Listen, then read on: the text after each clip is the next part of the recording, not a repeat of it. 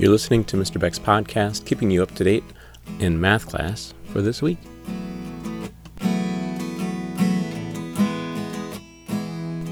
Hey, algebra families. Um, we started the week uh, looking at relationships in math, which are um, just any kind of relationship is between two entities, two quantities. You've got a relationship with your neighbor, relationship with your kids. Um, and in this case, we had relationships between like a figure number and a number of dots in that figure, right? A linear relationship is where those quantities are increasing at steady rates. So, um, so we looked at that. We also looked at examples of non-linear relationships, and we also looked at their graphs and discovered why they're called linear and nonlinear. Um, there's a question in the newsletter.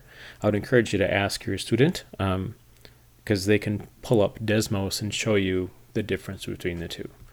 Um, we also looked at a term called arithmetic sequences. Now, sequence simply means it's a it's a linear relationship, but the arithmetic sequence lists the terms in order from the first one, the second one, third one. Some tables don't list the terms in order; they're kind of jumbled up. Um, but an arithmetic sequence has to have them in order first, second, and third. No, there is no skipping, and there's no zero term either in an arithmetic sequence, although there is in the relationship.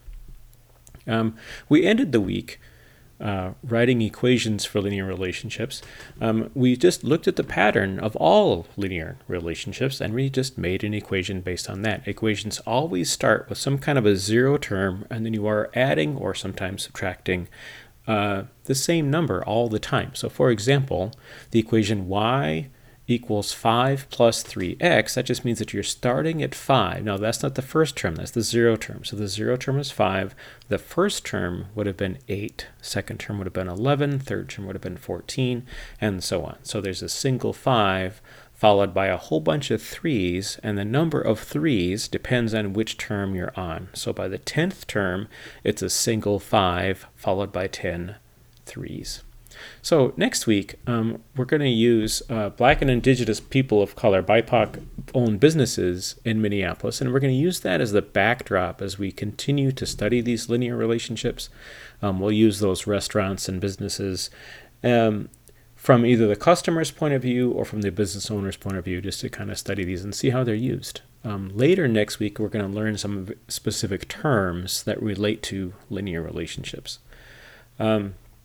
I'm going to offer math help normally on Thursdays starting at 4 o'clock to about 4.45.